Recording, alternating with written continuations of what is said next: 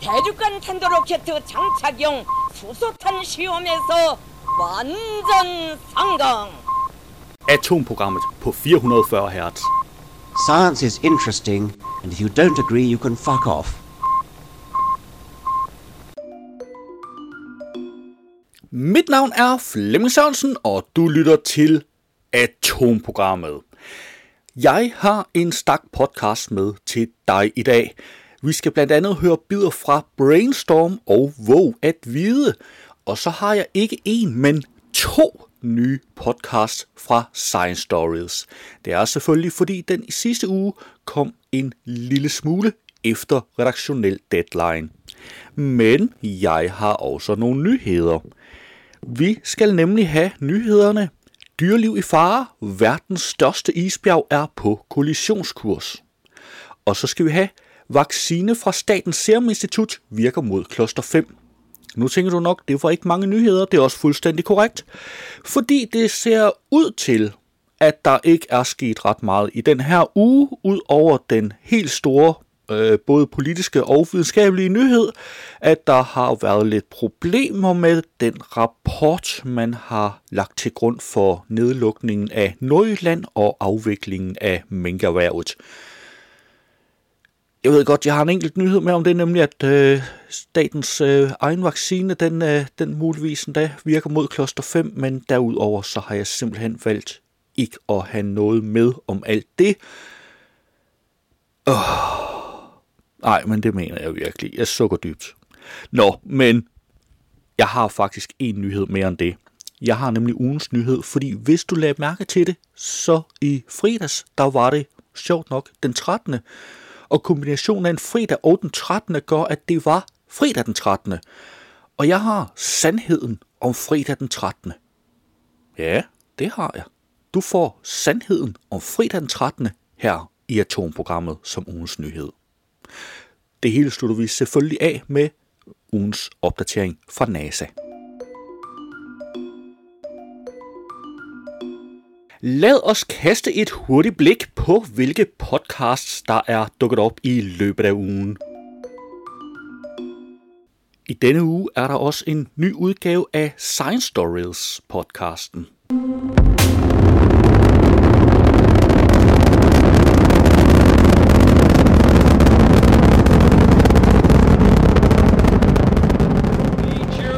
to the moon in this decade and do the other things. Not because they are easy, but because they are hard. Three, two, one, zero. All engine running. Liftoff. We have a liftoff. Den 20. juli 1969 landede Apollo 11 på månens overflade og blev efterfulgt af yderligere fem missioner, hvor den sidste forlod månens støvede overflade den 14. december 1972. Men nu Lidt over 50 år efter den første månelanding, ser det ud til, at mennesket er på vej tilbage.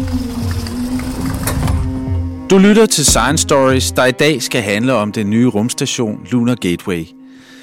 Rumstationen er planlagt til at skulle i banen om månen i 2024 og fungere som mellemstation og tjene som et soldrevet kommunikationspunkt, videnskabslaboratorium, kortvarigt beboelsesmodul og opbevaringsområde for rover og andre robotter. Mens projektet ledes af NASA, er Gateway beregnet til at blive udviklet, serviceret og udnyttet i samarbejde med kommersielle og internationale partnere, blandt andet Kanada, Japan og så Europas ESA. Men er 2024 et realistisk mål? Er det overhovedet en god idé med en mellemstation? Hvorfor ikke bare bruge månen selv? Og hvad skal man overhovedet på jordens golde følgesvend, når endemålet i virkeligheden er Mars?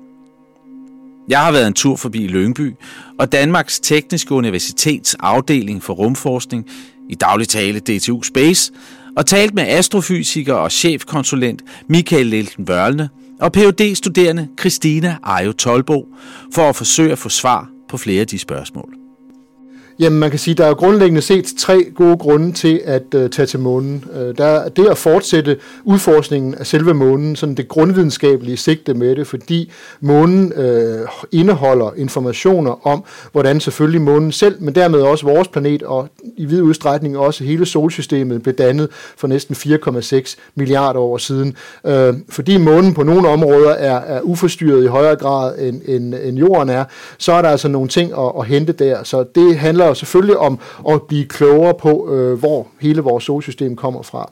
Det var en lille bid af Science Stories, og du kan naturligvis finde et link i show notes. I denne uge er der en ny udgave af Videnskab.dk's Brainstorm podcast.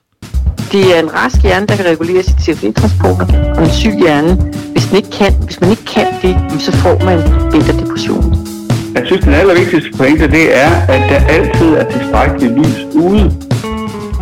Velkommen til Brainstorm. I denne episode undersøger vi, hvorfor nogle mennesker bliver nedtrykte eller decideret depressive, når det bliver efterår og vinter. Og de forskere, hvis hjerner vi plukker, er Gitte Mos Knudsen og Claus Martini.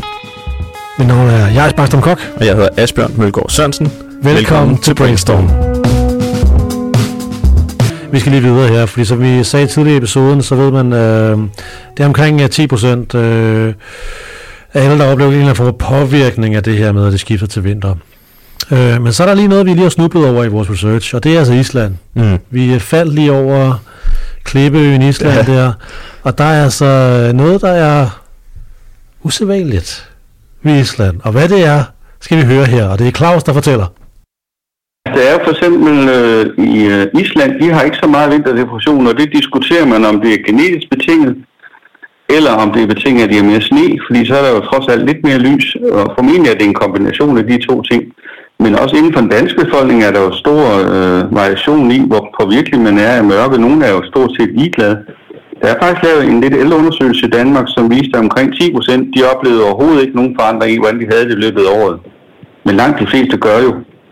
Og hos nogen, og det er så omkring 10-12 procent, der oplever de faktisk, at det er så meget, at det er et problem. Men det er ikke af den grund en egentlig depression, så skal vi højere op endnu.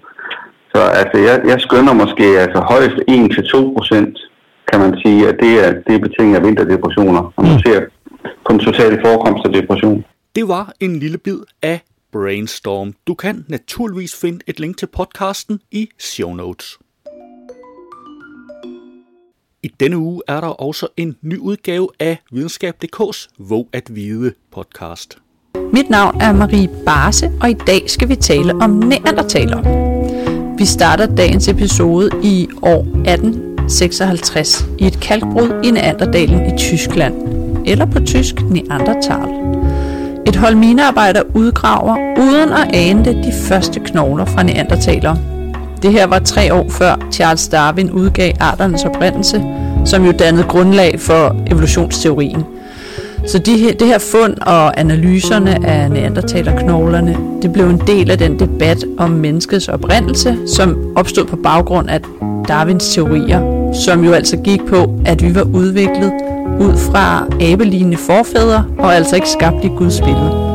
Ja. Der har vi nogle lokaliteter, som, øh, som muligvis kunne være neandertaler, men der har vi de her udfordringer øh, med dateringer, som jeg også lige henviste til tidligere. Og det er det samme med de mulige overfladefund, vi kender fra Danmark, fordi vi har jo faktisk det, som ligner håndkiler, og håndkiler er sådan et, et stenredskab, som, som tit bliver øh, brugt til at definere en, en neandertal-lokalitet.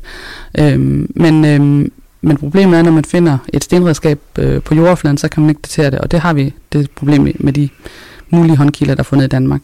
Øh, de kan sagtens være lavet langt senere. Øh, Fordi man bruger jordlagene til at datere, hvor gammelt det er. Så hvis ja. man finder det på overfladen, så hvad gør man så? Hvordan finder man så ud af, hvor gammelt Jamen, så kan man jo kigge på redskabet og sige noget om teknologien.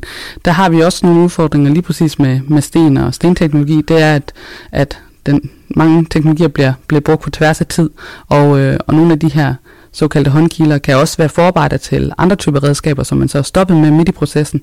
Øhm, og som jeg sagde før, så, øh, så det her med, at det er fundet på overfladen, øh, er også øh, i sig selv, øh, udfordrer i sig selv øh, hypotesen om, at det skulle være rigtig gammelt, fordi at øh, lige præcis de her steder, hvor de er fundet, mange af dem, øh, har jordlag under sig, øh, hvor, øh, hvor vi har moræne fra den sidste istid. Det vil sige, at så skulle de være kommet ovenpå moranen ja. fra den sidste istid øh, ja. af naturlige processer. Det var en lille smagsprøve på Våg at vide, og du kan naturligvis finde et link i show notes. I denne uge er der også en ny udgave af Science Stories podcasten. I den bedste af alle verdener vil nogen måske tænke, at når vaccinerne mod covid-19 kommer, så skal vi alle vaccineres, og så er vi færdige med den sygdom.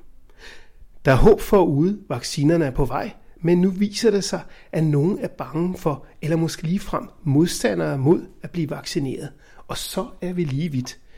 Jeg har sat professor David Butz Petersen fra Aalborg Universitet stævne, og det har jeg, fordi David Butz Petersen er professor med speciale i vidensformidling, og jeg kan spørge ham om, hvorfor at nogen ikke har lyst til at lade sig vaccinere, og hvor den idé kommer fra. Og David Butz, jamen du må lige svare på spørgsmålet. Ja, øh, Jens, øh, det er der mange forskellige grunde til, faktisk. Der er ikke kun, der er ikke kun én grund.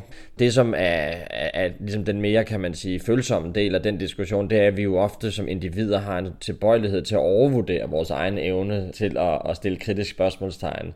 Vi er jo øh, som kognitive aktører, er vi jo, har vi jo en meget høj tiltro på egen dømmekraft, og ofte en lav tiltro til andres.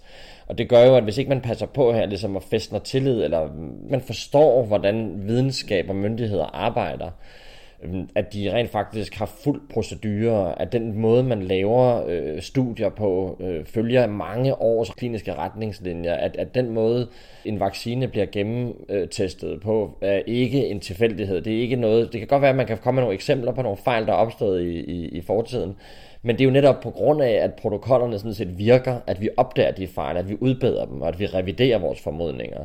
Så selvfølgelig bliver vi hele tiden klogere, og det er naturligt nok at stille spørgsmålstegn til, om, om det vi ved i dag, om vi vil være klogere i morgen.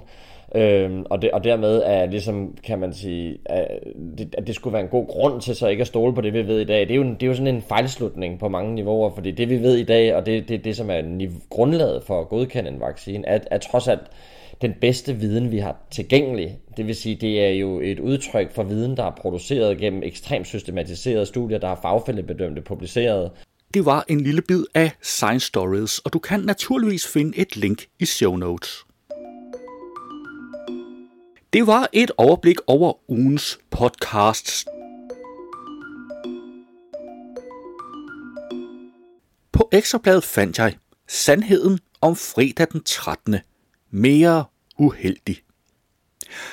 I fredags var datoen den 13. Det var altså dermed fredag den 13. for anden gang og sidste gang i år. Næste gang er i august 2021, og du kan nok selv gætte dato og ugedag. Et hollandsk center for forsikringsstatistik og Danske Koda Forsikring har begge forsøgt at komme til bunds i sagen om den måske skæbnesvangre dato. Kombinationen af 13 og fredag sker mindst én gang om året og kan forekomme helt op til tre gange på et år. I 2008 forsøgte et hollandsk center for forsikringsstatistik at komme til bunds i sagen og kom frem til, at fredag den 13. var en anelse mindre ramt af uheld end andre tilfældige datoer. Statistikkerne havde blandt andet opgjort antallet af trafikulykker, brænde og tyverier, og det viste sig, at antallet af registrerede hændelser i alle kategorier faktisk var lavere, når der stod fredag den 13. i kalenderen. En undersøgelse fra 2012 foretaget af Kodan Forsikring konkluderede, at der sker 13,5 procent flere snubleskader i danske hjem fredag den 13. Selvom der nok er tale om en tilfældighed og ikke et bevis for, at fredag den 13. er en mere uheldig dag end alle andre, kunne det godt se ud som om man bør kigge sig for en ekstra gang, når man sætter den ene fod foran den anden denne dag, sagde produktdirektør Jesper Fransen fra Kodan Forsikring. Til gengæld tydede resultaterne fra undersøgelsen også på, at danskerne er mere forsigtige i trafikken fredag den 13. Statistikken viser nemlig, at der sker næsten 50% færre trafikuheld og 13% færre skader på bilen fredag den 13. i forhold til andre fredage. Alligevel ser det ud til, at den berømte dato har betydning for vores adfærd. Eksempelvis er der færre, der vælger at rejse og blive gift på denne dato. Nogle undlader sågar at gå på arbejde, og andre dropper de store indkøb. Du kan naturligvis finde et link til hele artiklen i show notes.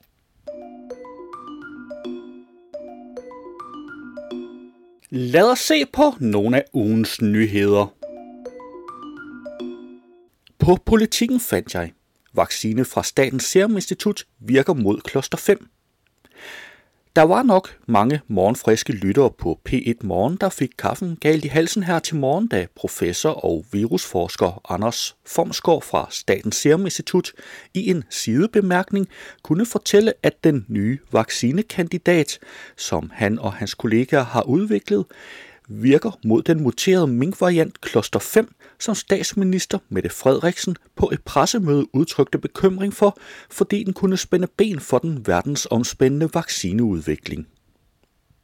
På et spørgsmål fra studieverden om den nye vaccine, som er statens egen og som Folketingets uddannelses- og forskningsudvalg netop har valgt at støtte med knap 19 millioner kroner, svarer Anders Formsgaard blandt andet. Vi har da ikke kunnet lade være med at teste de kaninantistoffer, vi har over for kloster 5, og det virker. Om det også gælder andre folks vacciner, og om det også gælder menneskeantistoffer, det ved jeg ikke. Men forløbig er det opmuntrende nyt i forhold til den mutation, siger professoren. På Jyllandsposten fandt jeg, dyreliv i fare, verdens største isbjerg er på kollisionskurs. Isbjerget A68A der betegnes som verdens største, er på kollisionskurs med den britiske ø Sydgeorgien, ca. 1400 km fra den argentinske østkyst.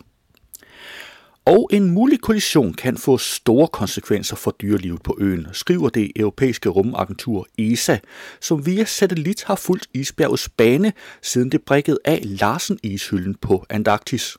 Man frygter, at isbjerget efter en kollision kan blive liggende i op til 10 år. Der er en illustration af isbjergs bane i artiklen. Det var ugens nyheder, og du kan naturligvis finde links til samtlige artikler i show notes.